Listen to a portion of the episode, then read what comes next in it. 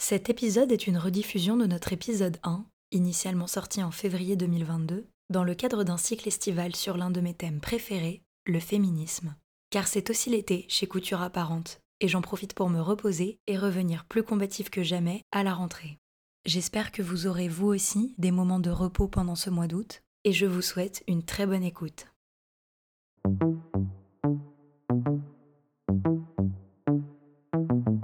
Bienvenue dans Couture Apparente, le podcast qui s'interroge sur la mode et l'impact qu'elle a sur nos vies. À la fois un art et une industrie, la mode soulève des questions sociales, politiques et écologiques que ce podcast aborde sans complexe. La mode et le féminisme sont-ils compatibles? Comment créer des bijoux durables? Quel est le coût d'une fabrication éthique? Est-ce que la mode discrimine les minorités? Qui sont celles et ceux qui s'engagent pour une industrie plus responsable en France? Au fil des épisodes, je vais à la rencontre de marques, activistes et journalistes qui me livrent leurs réflexions sur ces questionnements modernes. Couture apparente tente d'esquisser les contours d'une mode tournée vers le futur, une mode qui incarne une vision inclusive, engagée et responsable. Je suis Claire Roussel et aujourd'hui je reçois Léa Lejeune, Adjoa Tudor et Elena Poulain pour l'épisode 1 La mode et le féminisme sont-ils compatibles? Comme je vous l'ai dit avant de lancer le générique, cet épisode a initialement été enregistré il y a un an et demi. Depuis, j'ai eu la joie de continuer à me renseigner sur le féminisme. Et en réécoutant l'épisode, j'ai eu envie de revenir sur un point important, l'intersectionnalité que nous allons beaucoup évoquer. Par méconnaissance, je ne vous l'avais pas indiqué à l'époque, mais c'est un terme conceptualisé par la professeure de droit afroféministe Kimberly Williams Crenshaw. Elle l'a élaboré à la fin des années 80 via deux articles majeurs analysant les difficultés croisées qui touchent les femmes noires afro-américaines, c'est-à-dire les violences racistes et patriarcales. Cet outil a donc été développé spécialement pour étudier l'intersection du racisme et du sexisme. Mais depuis, le terme a été élargi et, dans son sens commun, englobe toutes sortes de discriminations. LGBT-phobie, validisme, classisme. Mais justement, des chercheuses et militantes ont remarqué que ce glissement a donné lieu à une récupération et à un blanchiment du concept. Elles ne remettent absolument pas en cause les autres systèmes de violence et l'importance de les étudier, mais elles expliquent que cette déformation du concept invisibilise souvent son aspect racial, qui est pourtant sa base. C'est un phénomène classique, où des travaux de chercheuses racisées, souvent noires, sont récupérés par un féminisme blanc plus mainstream qui les invisibilise. Peu importe que ça soit volontaire ou non, le résultat est le même. On se retrouve par exemple avec des féministes blanches, et moi la première, qui ne souffrent donc pas du racisme, mais qui se réclament d'un courant intersectionnel, souvent par désir de s'opposer à un féminisme universaliste, mais en perdant de vue que c'est avant tout un outil d'analyse, qui fait référence au croisement entre genre et race sociale développé par une femme noire. Je ne vous dis pas, bien sûr, qu'il faut arrêter d'étudier l'ensemble de toutes les discriminations et leurs croisements, ce qui est incontournable. Mais je pensais que c'était un point important à éclaircir. Et peut-être qu'en tant que féministes blanches qui nous opposons à une vision dite universaliste colorblind, nous devons trouver d'autres termes pour qualifier nos approches personnelles, et ainsi arrêter d'entretenir ce mécanisme raciste.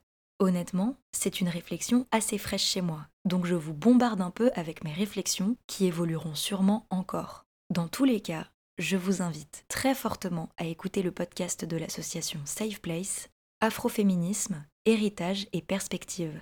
Dans cet épisode, les journalistes et artistes Douce Dibondo, Audrey Coupé de Kermadec et Christelle Murela expliquent comment les idées afroféministes, dont l'intersectionnalité, sont récupérées et diluées par le féminisme blanc. Leurs paroles sont essentielles, donc je vous mets le lien de l'épisode dans la description, vous aurez juste à cliquer dessus pour l'écouter. Sur ce, je vous souhaite un excellent épisode de Couture apparente sur la mode et le féminisme. Alors oui, je crois qu'on peut le dire aujourd'hui, l'industrie de la mode est sexiste.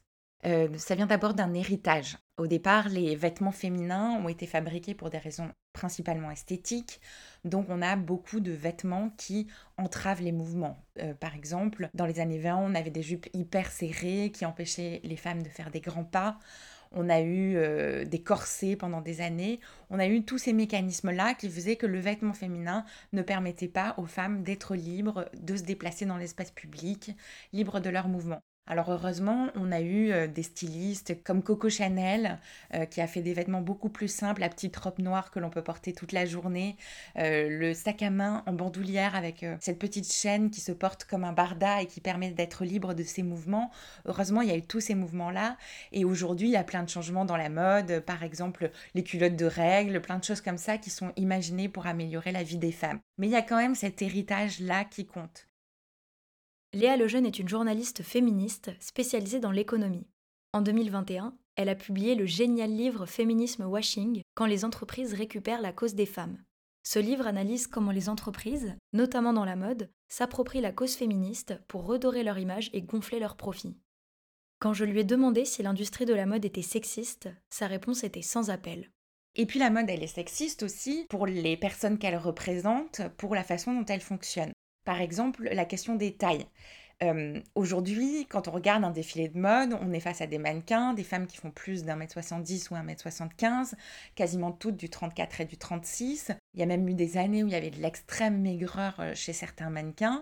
Alors que quand on prend la population générale, on est plutôt sur des femmes qui font autour d'un 42 en moyenne, parfois 44 en fonction des pays. Et donc ça veut dire qu'on propose une image, on propose des vêtements euh, sur des modèles qui ne ressemblent pas du tout aux femmes qui sont censées les acheter, les consommer. Et ça, ça pose un problème puisque ça fait complexer sur son poids, ça pose des problèmes d'identification. Je suis même pas sûre que ce soit la meilleure technique pour vendre un vêtement. Et en tout cas, ça impose plein de normes qui sont, oui, je pense, profondément sexistes. L'une des autres choses qu'on peut considérer comme sexistes dans une perspective de féminisme intersectionnel, c'est que la mode a pendant des années exclu les femmes racisées, les femmes euh, grosses donc du coup, les personnes non binaires, les personnes transgenres, toutes les personnes qui correspondaient à des physiques différents, à d'autres modes d'existence, les, femmes qui ont des problèmes de peau par exemple de vitiligo, tout ça, elles étaient complètement exclues de la mode. Et là, on a quand même depuis 6-7 ans un mouvement qui permet d'être beaucoup plus inclusif, de représenter tout ça. Alors moi, je le me date même d'encore plus avant, puisque je pense que la première publicité vraiment inclusive, c'était Dove en 2004. On n'est pas dans la mode, mais on est dans la beauté, hein, dans les savons, et qui l'a proposé enfin des femmes de toutes les tailles, de tous les âges. Euh, là, il y avait une nouvelle proposition. Et puis la dernière chose qui est sexiste dans l'industrie de la mode, c'est euh, la mise en scène sur les photos euh, qui, qui, qui représentent les produits qu'on essaye de nous vendre, par exemple. Il y a eu toute une période euh, qui était la période de porno chic qui représentait des femmes euh, très minces, dans des positions lascives, très séductrices, beaucoup de choses où on se demandait si les rapports sexuels qui étaient mimés par les photos étaient réellement consentis, un regard masculin très pesant. Et ça, on le sent encore et on le voit encore dans certaines marques de luxe qui continuent à l'utiliser parce qu'elles pensent que le désir, la séduction qu'elles sont censées susciter chez leurs euh, consommatrices, bah en fait c'est ça. Donc voilà, il y a tous ces mouvements-là qui s'ajoutent et qui font que, bah oui, la mode est encore sexiste. Cette analyse laisse penser que les dynamiques sexistes et patriarcales sont bien ancrées dans la mode. Léa parle notamment de la représentation dans les campagnes et au sein des entreprises. C'est un point essentiel du travail de mon autre invité, Adjoa Tudor. Oui, je pense que la mode, elle est sexiste à partir du moment où il y a qu'un stéréotype qu'on arrive à voir ou au sein des entreprises en interne, ou, enfin, surtout en l'occurrence, lors des campagnes en externe. Donc oui, clairement, pour moi, la mode, euh, elle est sexiste. Adjoa est une spécialiste de l'inclusion et de la diversité qui utilise ses convictions pour faire avancer l'industrie de la mode. Elle est PDG de Mandari Agency, une agence de communication engagée spécialisée dans la mode responsable, et travaille également pour le média féministe Gaze Magazine. Ses projets se concentrent beaucoup sur la mode durable. Alors, je lui ai demandé si ce domaine lui paraissait plus ou moins sexiste que la mode traditionnelle. Ah, petite définition pour celles et ceux qui se demandent de quoi je parle. La mode durable, responsable ou éthique, elle a beaucoup de noms. C'est un pan de l'industrie de la mode qui regroupe des marques et des médias qui se soucient, ou sont censés se soucier, de l'impact social et écologique de la mode. On pourrait dire que Couture Apparente en fait partie. Mais revenons à Adjoa. Après, est-ce que j'observe euh, une différence avec la mode éthique? J'ai envie de dire que ça va dépendre des entreprises, dans le sens où on a les entreprises qui sont déjà euh, implantées depuis un certain nombre d'années, qui n'étaient pas forcément sur le, la dynamique de mode éthique et qui ont beaucoup changé, surtout ces dernières années, pour se mettre sur ce créneau.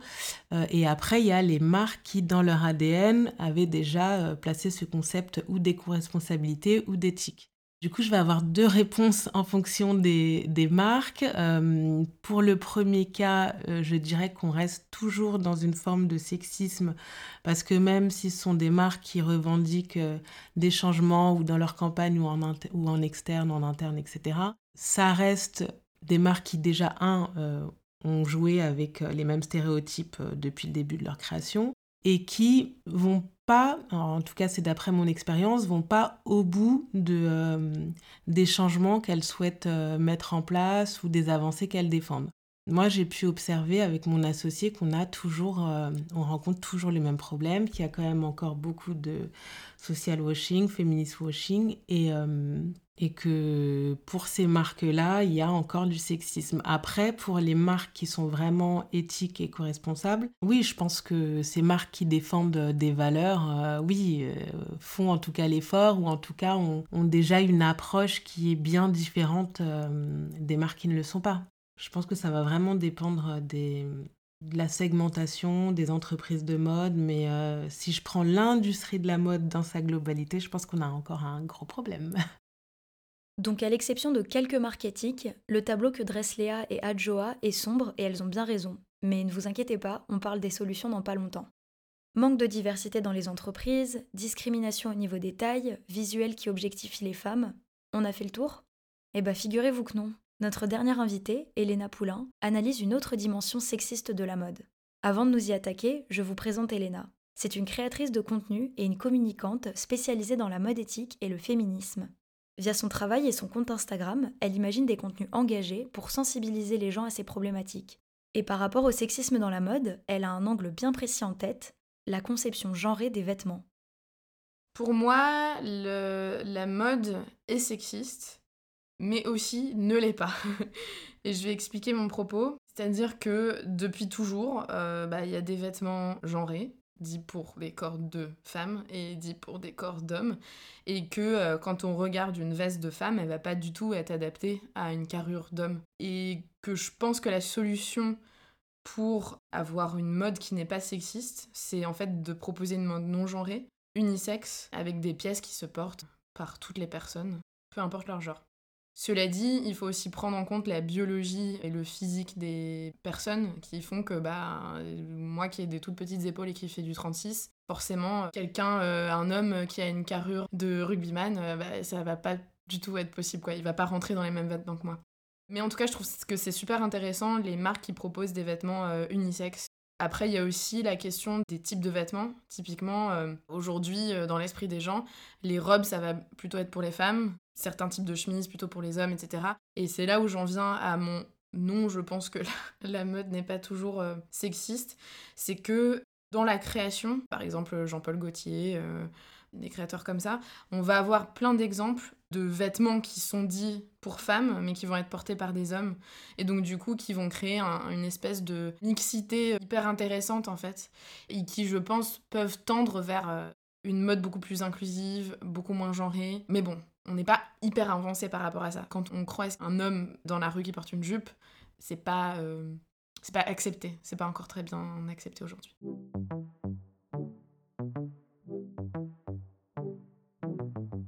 Avec ces nombreux exemples, on peut affirmer sans hésitation que le sexisme est partout dans la mode. Mais pourquoi vouloir changer ça? Qu'est-ce que le féminisme pourrait apporter? Bon, vous vous en doutez, ces questions sont un petit peu rhétoriques, mais j'avais envie de développer avec mes invités tous les bénéfices que le féminisme, et plus particulièrement le féminisme intersectionnel, peut apporter à la mode. Je me concentre sur ce courant spécifique, car pour moi, l'intersectionnalité est le meilleur moyen d'apporter un changement global en tenant compte des différentes discriminations qui peuvent toucher une même personne. Donc le sexisme, le racisme, la LGBT-phobie, l'agisme, etc. Sans intersectionnalité, on risque de laisser certaines personnes de côté et l'engagement perd de son sens. C'est difficile de se fixer sur une seule approche du féminisme, mais je pense que celle d'Adjoa vous parlera. Déjà, je pense que dans un premier temps, il faut, remettre dans le contexte peut-être euh, la définition du féminisme, parce que euh, Tu vois, quand tu fais des recherches dans Google, il n'y a pas vraiment de définition à part Wikipédia. Moi, personnellement, je me méfie un peu de Wikipédia. On peut trouver un petit peu tout et rien. Mais il n'y a pas vraiment euh, de définition de, du féminisme. Alors on parle surtout d'égalité homme-femme, ok. Moi j'inclus aussi les personnes non binaires, donc du coup pour moi c'est un petit peu plus large. Je parle plutôt d'égalité des individus. Maintenant, qu'est-ce que le féminisme euh, peut apporter euh, au monde de la mode? Ben Déjà, une plus juste représentation, je pense, de la population, qu'on arrête de nous montrer qu'un certain type de corps, de genre même, j'ai envie de dire, et qu'on puisse vraiment, euh, surtout aujourd'hui où on s'assume de plus en plus, peu importe son orientation, peu importe comment on se définit, peu importe le pronom qu'on utilise, on arrive de plus en plus vraiment à s'affirmer tel que l'on est, ou s'assumer en tout cas tel que l'on est. En ce sens, je pense qu'il euh, est important. Alors moi, je, pars du principe que euh, l'industrie de la mode, ou la mode en tout cas, c'est l'endroit qui permet de représenter une population dans son ensemble. En général, c'est ce qu'on retrouve dans les campagnes, ou en tout cas c'est ce qu'on est censé retrouver. Et que en ce sens le féminisme peut apporter euh, vraiment une espèce de pluralité des individus, une multiplicité, enfin c'est tout un tas de possibilités en fait que, que le féminisme euh, selon moi peut apporter au secteur et avec vraiment des gens qui vont pouvoir se reconnaître à travers des campagnes, euh, se reconnaître dans les entreprises et surtout pouvoir montrer que tout le monde a sa place en fait. Donc pour moi c'est ça, le vrai challenge du féminisme au sein de la mode c'est celui-là.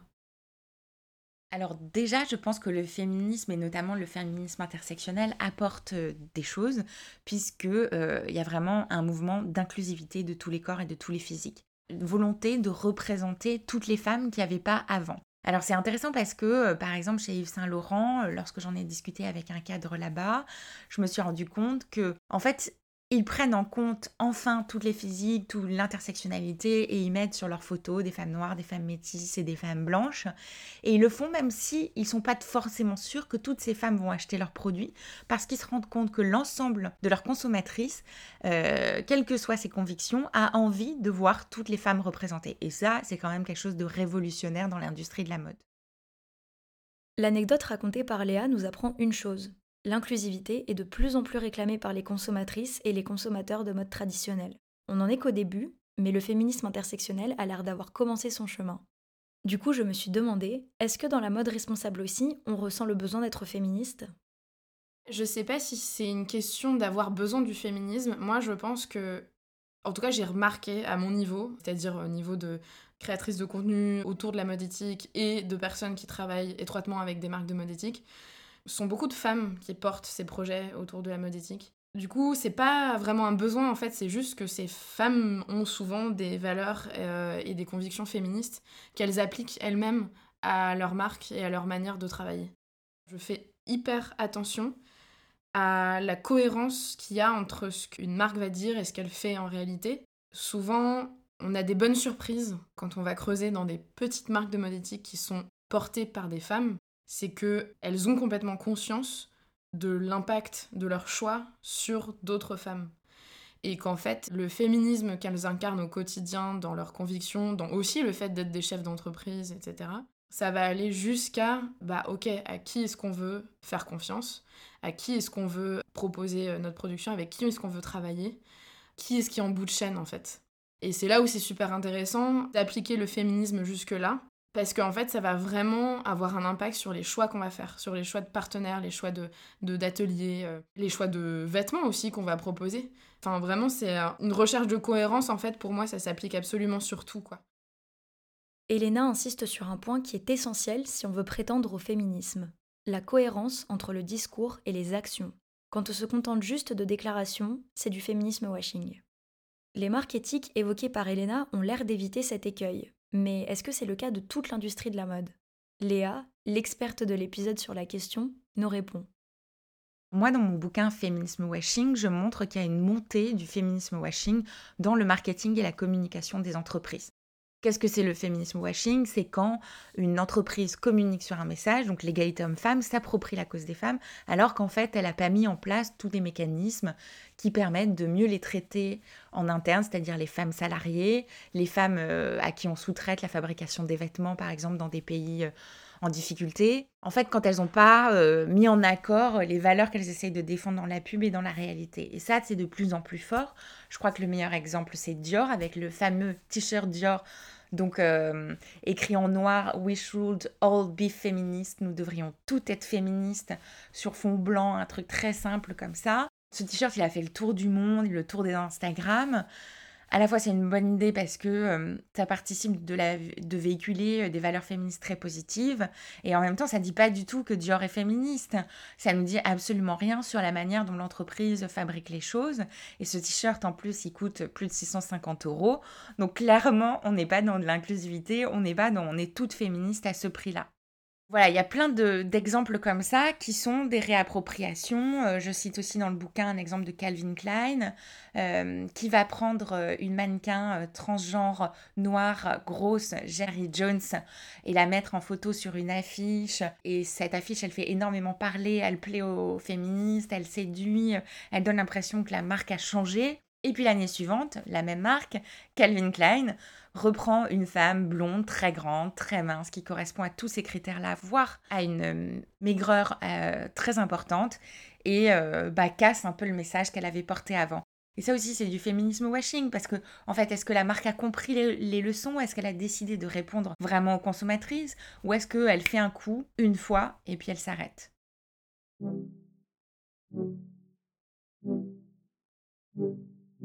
Alors, comment les entreprises de mode peuvent-elles faire pour être vraiment féministes sans tomber dans le féminisme washing? Face à cette problématique, Adjoa et Léa apportent une réponse limpide. Il faut se concentrer sur le fonctionnement en interne avant de s'attaquer à la communication. Moi, je pense que tout part de l'interne. J'en ai marre de voir des, des campagnes avec euh, tout un tas de femmes. Euh, alors, c'est très bien, hein, je dénigre pas du tout, hein, mais euh, des femmes aux origines diverses, avec euh, des corps euh, de, femmes euh, de tous les jours. mais que quand j'arrive en interne en entreprise, bah, j'ai un stéréotype pour le coup de femme. Ce qui est ironique en plus, c'est que bah, dans l'industrie de la mode, c'est souvent les, grandes entreprises sont dirigées par des hommes, alors qu'on a une grande majorité de, consommateurs féminins.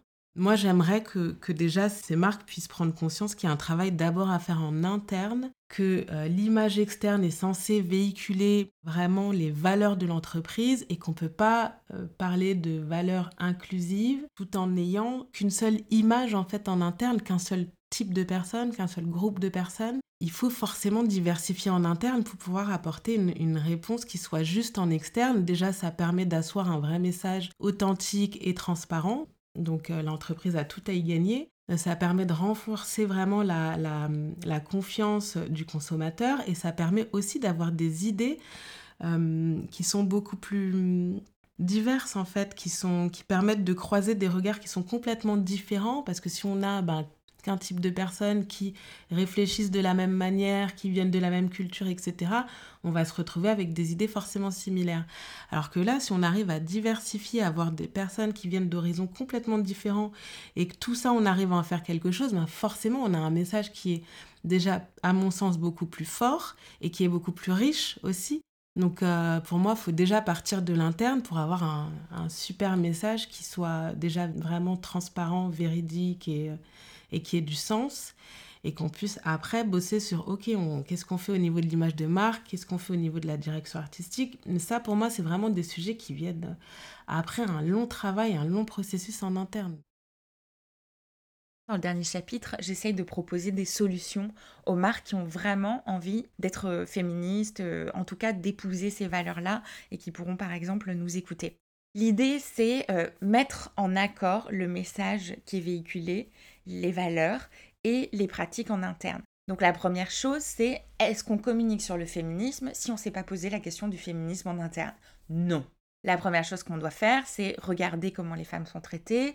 Est-ce qu'il y a des femmes au poste de direction dans l'entreprise, même dans une petite entreprise? Est-ce que les femmes et les hommes sont payés de la même manière? Est-ce que euh, j'ai mis en place un mécanisme ou deux qui permettent d'aider à l'égalité homme-femme? Et là, je peux commencer à communiquer sur mon féminisme, commencer à faire des publicités plus inclusives. Après, il y a d'autres choses. Euh, est-ce qu'on peut mettre en place une façon de se parler ou par exemple dans les réunions, on répartit mieux la parole et on permet aux femmes de s'exprimer beaucoup plus?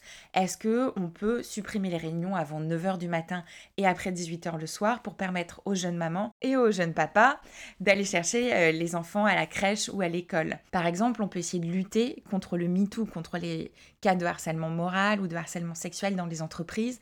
L'Oréal l'a fait par exemple, mettre en place une cellule d'écoute, euh, faire des enquêtes en interne, vérifier et sanctionner les personnes quand il y a des problèmes. Ça, ça peut permettre de rendre l'entreprise plus féministe. Faire des dons à des associations, mais attention, comment, quel montant et de quelle façon?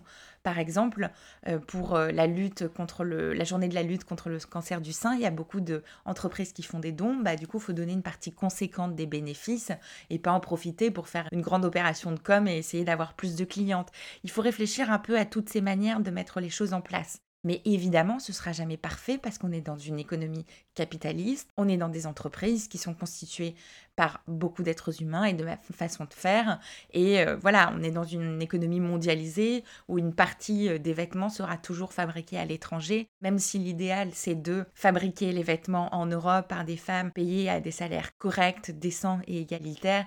Bah, il y a des petites choses comme ça qu'on ne pourra pas corriger à 100%, mais on peut essayer. Elena se joint aux autres invités sur l'importance d'appliquer le féminisme directement dans son entreprise. Elle soulève aussi un autre aspect important, la façon dont on fait produire les vêtements. On va commencer bah, par les salariés qui vont travailler directement dans les bureaux, donc euh, qui vont s'occuper de la communication, du marketing, de l'aspect commercial, etc. Je pense que la chose la plus importante, si on se dit féministe et qu'on veut appliquer euh, du féminisme dans tout ce qu'on fait, c'est l'appliquer aussi dans sa manière de gérer l'entreprise, dans son management, dans l'équité qu'on souhaite avec ses collègues, dans la compréhension des émotions des uns, des unes et des autres. Ensuite, si on part dans un autre niveau, si on part sur la production, ça dépend euh, quel, quel type de vêtements mais très souvent, en tout cas dans des pays euh, comme en Inde par exemple, ça va être des femmes qui vont produire les vêtements. Et en fait, se dire, le choix que je fais aura forcément un impact sur elles. Qu'est-ce que j'ai envie de faire? Vers quelle organisation j'ai envie d'aller? Et qu'est-ce que j'ai envie de enfin comment est-ce que à mon échelle j'ai envie de d'agir de manière féministe? Et donc du coup ça va être euh, bah, faire des choix ouais par rapport aux ateliers avec lesquels on fonctionne qui soient des ateliers soit certifiés soit qui fassent partie de fondations etc aussi, bah, évidemment, faire attention aux conditions de travail, quoi. Que les femmes euh, puissent avoir des salaires décents, euh, des conditions de travail euh, au moins normales, avec des temps de travail normaux, etc.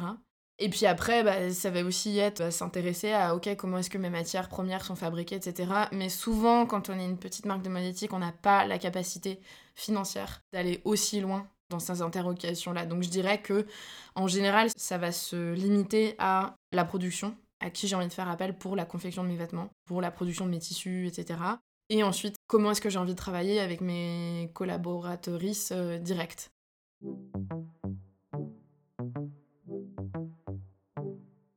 Une fois que l'on a analysé les dynamiques sexistes présentes dans la mode et évoqué une multitude d'actions à mettre en place pour y remédier, il reste la question de la faisabilité.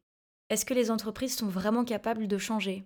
Les vêtements que nous achetons peuvent-ils aller avec nos engagements?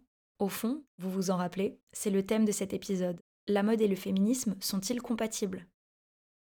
Spontanément, je ne suis pas tout à fait sûre que la mode et le féminisme puissent être compatibles. En fait, je ne suis pas tout à fait sûre que les entreprises et le féminisme puissent être compatibles. Mais je sais qu'il y a quelque chose de positif, c'est que tout ce mécanisme-là a permis de véhiculer les valeurs féministes et de les rendre mainstream.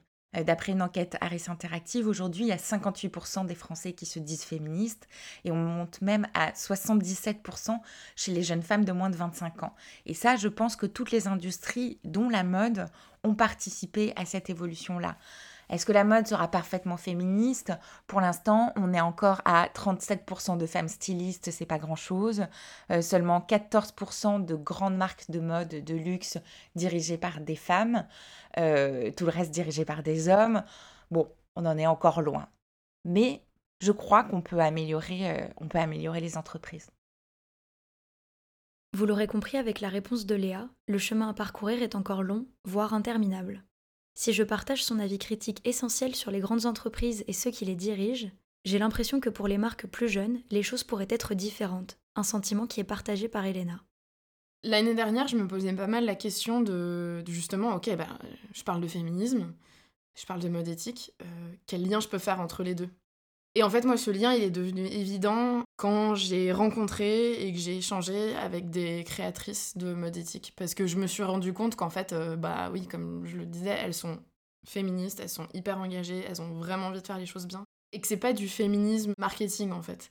C'est pas du féminisme washing en fait. J'ai l'exemple en tête de Kind Studio qui pour moi est genre euh, l'incarnation même d'un lien concret entre féminisme et mode éthique. C'est-à-dire que Linda, la fondatrice, elle est genre super super engagée et a, des convictions euh, très fortes, elle sait exactement ce qu'elle veut faire.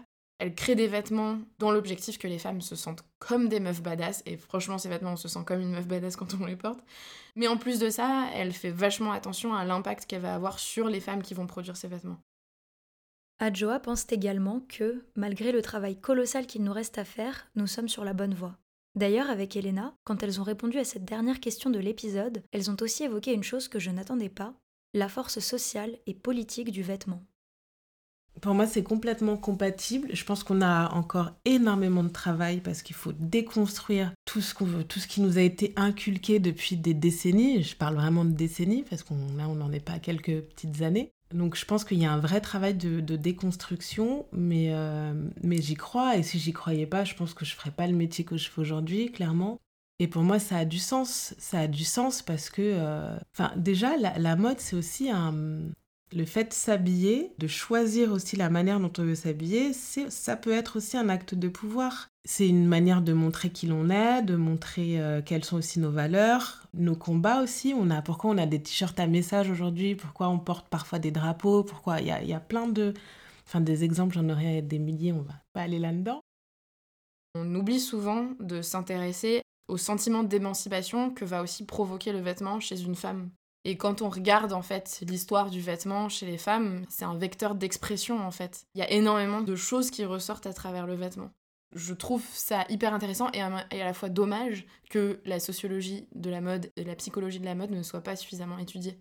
Parce que je pense qu'en fait on pourrait ressortir énormément de choses si on s'intéressait à ok, pourquoi est-ce que dans les années 70 c'était la mode d'avoir de porter du velours, du daim et d'avoir des jupes longues. Pourquoi est-ce que dans les années 60, donc dix ans plus tôt, c'était plutôt euh, les jupes courtes? Qu'est-ce qui s'est passé en fait à ce moment-là dans la société, dans l'histoire des personnes? Bref, je trouve ça hyper intéressant, donc du coup j'ai tendance à faire un peu une digression là-dessus à chaque fois. Encore une fois, je pense que le vêtement, c'est vraiment un biais d'expression, en particulier chez les femmes. Bah moi en fait, je suis en tant que féministe, en tant que femme, je m'en fous du regard des autres sur ce que je porte. Je porte vraiment ce que j'ai envie de porter quand j'ai envie de le porter. Et finalement, en fait, c'est ça, c'est que je pense qu'à un certain moment, quand nos engagements deviennent de plus en plus forts, on, se dégage du male gaze, du regard masculin sur ce qu'on porte. Comment est-ce qu'on arrive à se sentir dans ces vêtements? Comment est-ce qu'on se sent ouais, dans la rue quand on porte un manteau genre trop beau et tout ça? Et, comment ça nous fait nous sentir comme des meufs badass quoi? Et c'est ça que je trouve euh, ouais, c'est ça que je trouve vraiment super intéressant.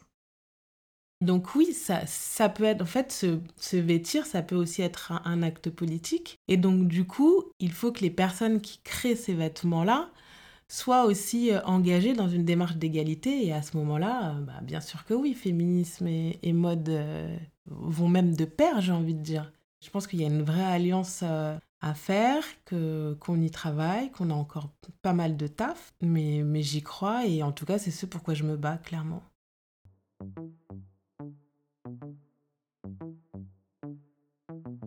Merci infiniment à Léa, Adjoa et Elena d'avoir partagé avec nous leurs réflexions sur la mode et le féminisme. Je vous encourage vivement à suivre leur travail pour approfondir ces sujets passionnants. Vous pouvez retrouver les analyses de Léa dans Plan Cash, une newsletter dédiée aux femmes et à l'économie, et dans son livre Féminisme Washing. Le travail d'Adjoa est à découvrir en suivant Mandari Agency et Gaze Magazine. Quant à Elena, vous pouvez suivre son compte Instagram Elena sans H et vous inscrire à sa newsletter. Merci également à Telio Garfive pour la production du générique. Vous avez aimé l'épisode? C'est le premier de Couture Apparente podcast et je suis très émue de pouvoir enfin le partager avec vous. Pour m'aider à faire connaître le projet, n'hésitez pas à lui mettre une très bonne note sur les applications d'écoute, à en parler à vos proches et à le partager sur les réseaux sociaux. En parlant de ça, vous pouvez aussi suivre coutureapparente.podcast sur Instagram afin de ne manquer aucune de nos actualités. Je vous remercie pour votre soutien et je vous donne rendez-vous le 15 février pour le second épisode de Couture apparente.